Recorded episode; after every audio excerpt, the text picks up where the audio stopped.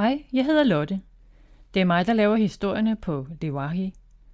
Nogle af historierne, du lytter til her, findes også som bog.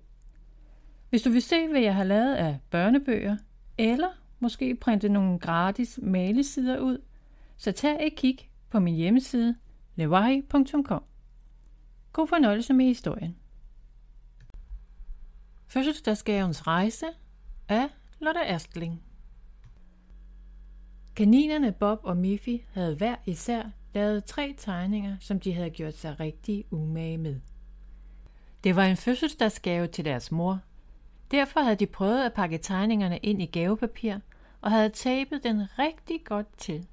Så godt faktisk, at det nu var kommet til at ligne en bold. Bob kastede den over til Miffy. Grib, sagde han. Hun hoppede ud efter den, men nåede den ikke, da vinden tog fat i den, så den i stedet ramte et træ og røg videre ned i en båd, som lå ude i åen. Hov, sagde Bob. Åh, min tryllestav ligger inde på mit værelse, så jeg kan ikke trylle den op igen. Jeg får fat i gaven, råbte Miffy til Bob, og løb hurtigt ned ad skrænten til åen, hvor hun hoppede ud i båden. Derefter tog hun bolden op i poterne og skulle til at hoppe tilbage på skrænten, da hun opdagede, at båden var begyndt at sejle med strømmen ned ad åen. Bob, jeg kan ikke komme tilbage på skrænten.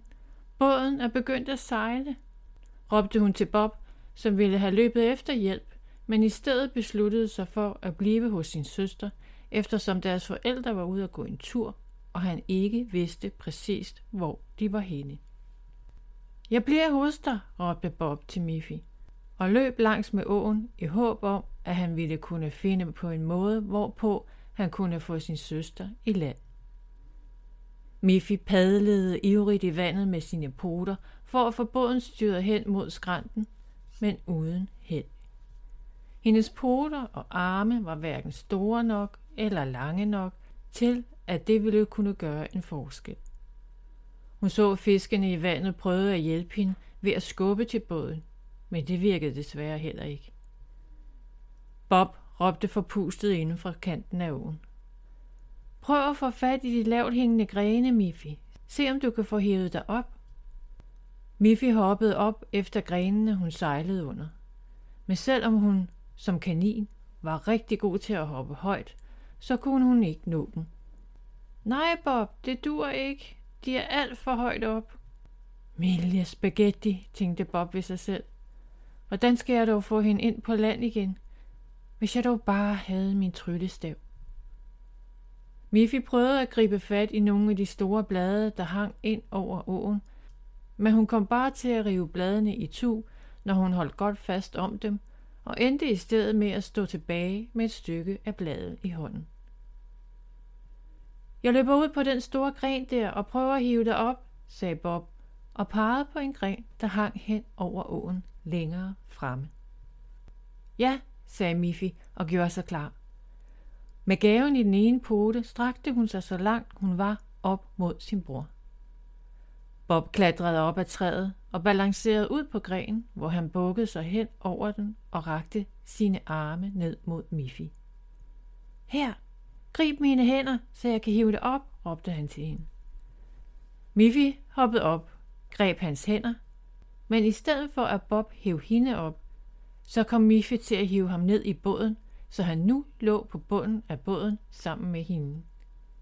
Hele mænd, udbrød han. Det var ikke lige det, der var planen. De lå nu begge og kiggede op i den klare blå himmel, som var næsten skyfri. Hvad gør vi så nu? spurgte Miffy. Det må du nok spørge om, sagde Bob. De hørte pludselig et bump og mærkede, at båden stoppede. Hvad skete der? spurgte hun, mens hun satte sig forskrækket op og kiggede sig omkring. Bob, se, udbrød hun, mens hun parrede frem for sig. Bob satte sig op ved siden af hende.